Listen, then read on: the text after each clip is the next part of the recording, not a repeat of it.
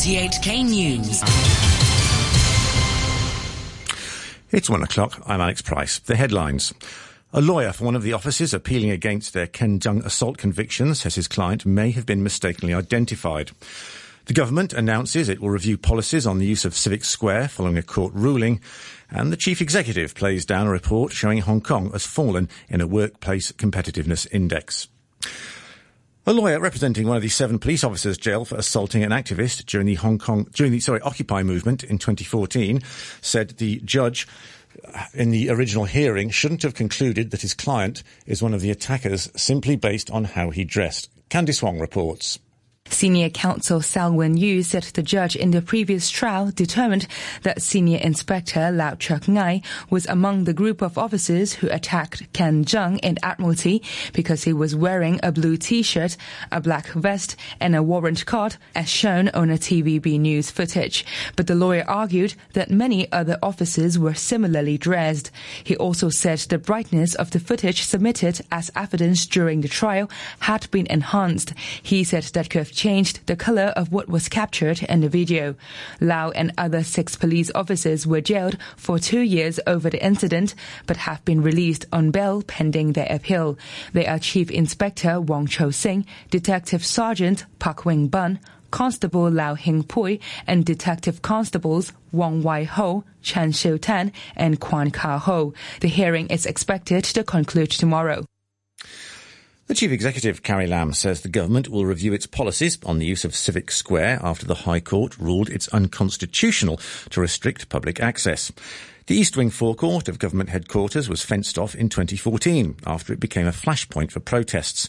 It was partially reopened last year. Mrs. Lam says the government will see how it can follow up on the court ruling since it also has to ensure the smooth operation of government offices. The relevant departments, together with Department of Justice, will carefully study the uh, judgment and then decide on the next step. A second thing is I have already asked the Director of Administration to revisit those guidelines and mechanism to see whether there are ways, in light of experience in the last year, that uh, we could uh, change or relax some of the requirements. As soon as we have a decision, we will let the public know. Welcoming the ruling, Demosisto's Joshua Wong said if public access is fully restored, it will reduce tensions between protesters and the government. He said he hopes the government won't appeal against the verdict and he'll urge pro-democracy lawmakers to pressure it to fully reopen the area so people can once again freely enter as well as hold assemblies without applying for a permit. I don't think there will have massive civil disobedience suddenly happen again within the next few months or next one or two years. So why don't the government try to reconsider the policy on Civic Square?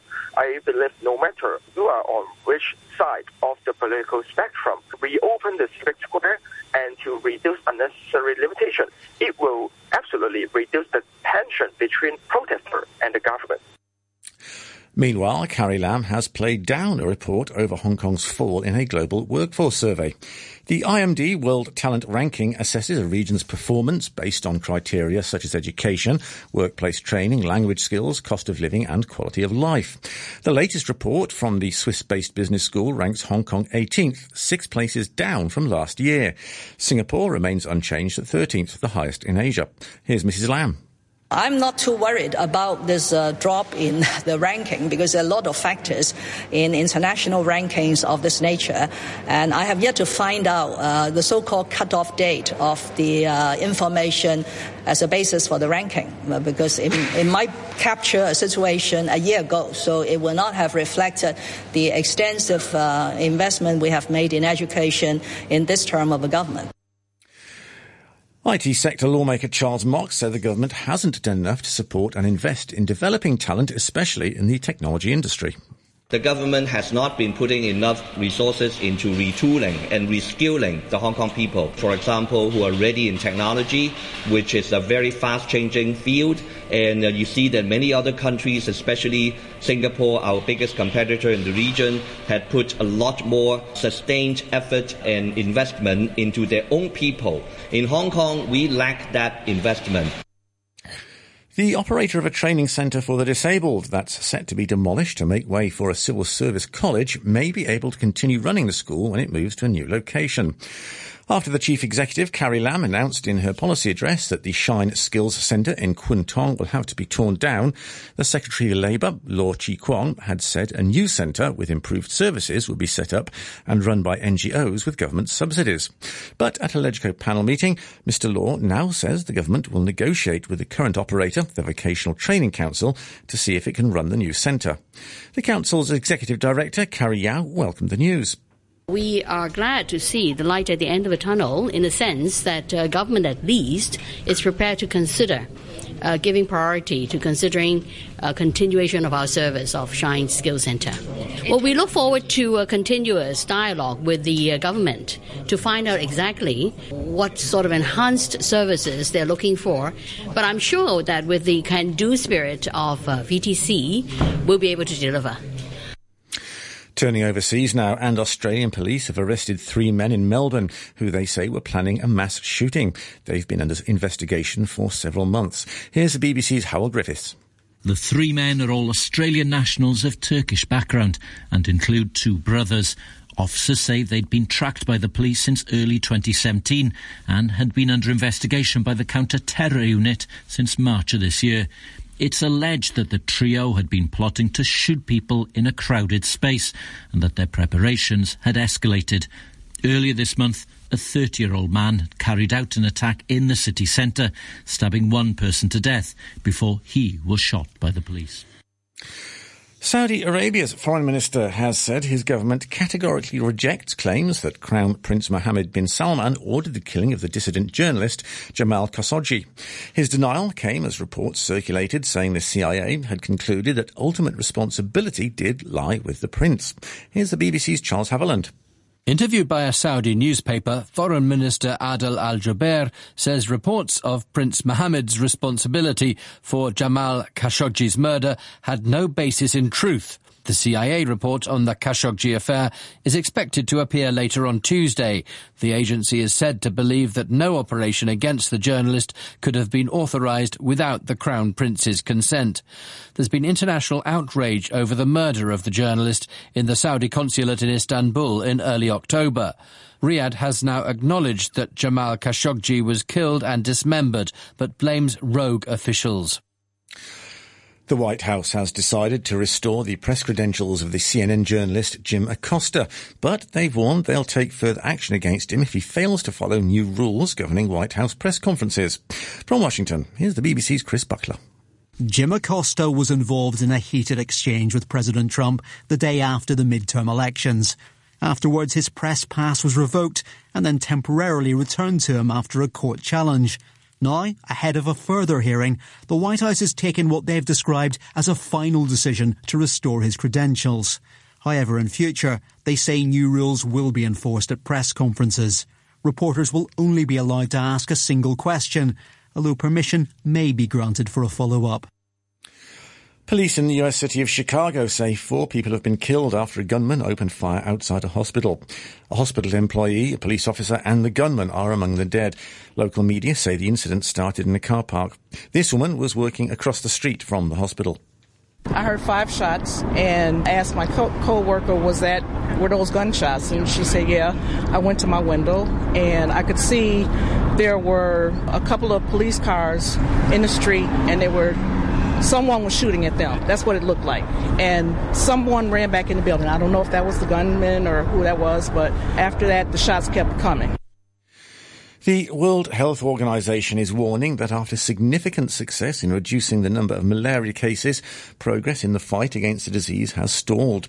Dr. David Schellenberg of the WHO Global Malaria Programme said the main reason for the setback was money. As to the reason why uh, is this uh, sort of mixed rate of, of, progress in the fight against malaria in different places, um, but actually the elephant in the room is is about resources. We estimate that approximately 6.6 billion dollars is required to maximise the impact of uh, malaria control tools that we currently have available. But last year, only 3.1 billion dollars uh, was made available for the fight against malaria.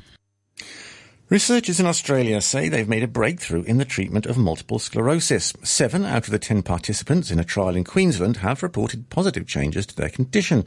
Here's the BBC's Phil Mercer. The treatment targets the Epstein Barr virus in the brain that Australian researchers believe plays a role in the development of multiple sclerosis. It's a disease of the central nervous system. Immune cells extracted from patients' blood have been trained in a laboratory to recognize and destroy the virus. Seven of the ten participants in the Queensland trial have reported positive changes. Further research is planned in Australia and the United States. Archaeologists have discovered an erotic fresco in the ruins of Pompeii, the Italian town buried in volcanic ash by the eruption of Mount Vesuvius in 79 AD. The BBC's James Reynolds is in Rome. The latest excavation at Pompeii has uncovered a colourful fresco in a big house which may have belonged to a wealthy merchant seeking to show off his knowledge of mythology. The illustration shows the god Jupiter in the form of a swan impregnating the Spartan queen Leda. The queen, who is half dressed in a robe and sandals, is depicted gazing out to the viewer with a serious expression, perhaps suggesting that she'd rather be elsewhere. Financial news and shares in a Japanese car maker Nissan have fallen sharply on the Tokyo Exchange. They were 6% lower in early trading as investors reacted to the arrest of the company's chairman Carlos Ghosn on suspicion of financial misconduct. Shares in Mitsubishi, where Mr. Ghosn is on the board, also fell. Currencies and the US dollar is trading at 112.54 yen. The euro stands at 1 US dollar 14 cents and the pound is worth 10 Hong Kong dollars and 6 cents. And a short time ago, the Hang Seng Index stood at 25,880, 492 points down on the previous close. Turnover was 54, sorry, 45.8 billion dollars. And now with the latest sports news, here's Adam Jung. We start with football's UEFA Nations League, where Netherlands grabbed the last spot in the semi-finals with a dramatic 2-2 draw in Germany. The result relegated the world champions France, who needed the Germans to help them by winning. The BBC's John Watson reports. The Dutch arrived in Gelsenkirchen needing only a point from their final group game to pip the world champions to top spot in the group. The Germans were desperate to win, to salvage some pride after a dreadful year in which they suffered a first round exit at the World Cup and were relegated from the top tier of the Nations League with a game to spare. The home side made a blistering start and were 2-0 up inside 20 minutes with goals from the RB Leipzig striker Timo Werner and Manchester City's Leroy Sané.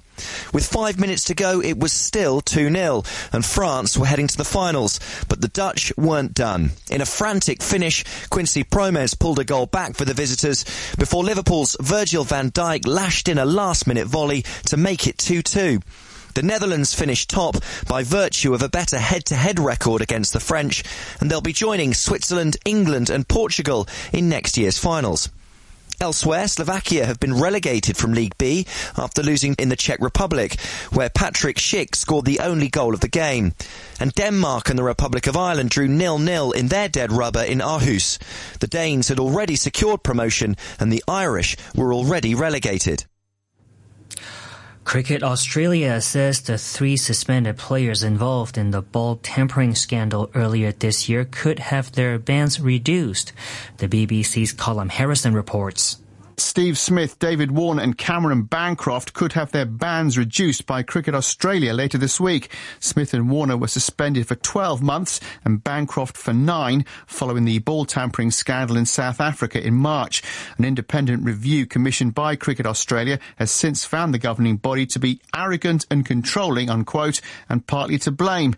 The Players Union, the Australian Cricketers Association, said that the review meant that there were grounds now to have that punishment reduced. In basketball, Kemba Walker of the Charlotte Hornets is the new NBA scoring leader. He followed up his 60-point effort on Saturday by scoring 43 against the Boston Celtics in a 117-112 victory. Walker dropped seven threes, including 21 points in the fourth quarter. He's taken over from Steph Curry of Golden State in the scoring department with an average of 29.6 points per game. Philadelphia beat Phoenix 119 to 114 thanks to another big night from their big man Joel Embiid, who finished with 33 points and 17 rebounds. And that's your look at sports. Thanks to Adam Jung there. And just to clarify, uh, in the last uh, half hour or so, Cricket Australia have announced that the bans on the three players will remain in place. And that's the latest news from RTHK. Yeah, yeah, yeah. RTHK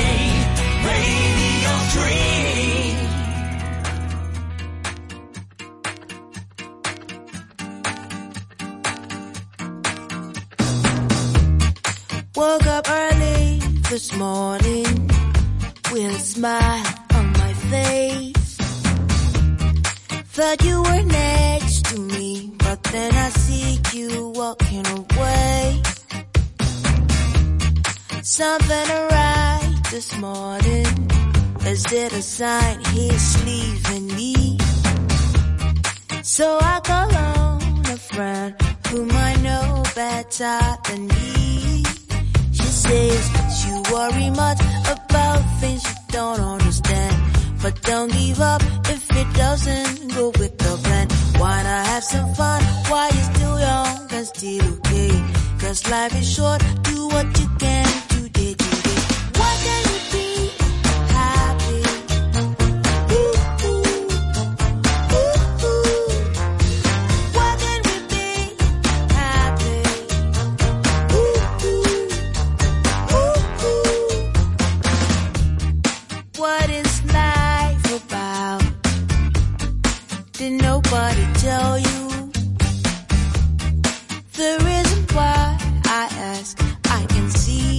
so confused. Oh, you worry much about the things you cannot see. You have it all with your money, used to complain. Why not live this life while you're still young and still okay? Cause life is short,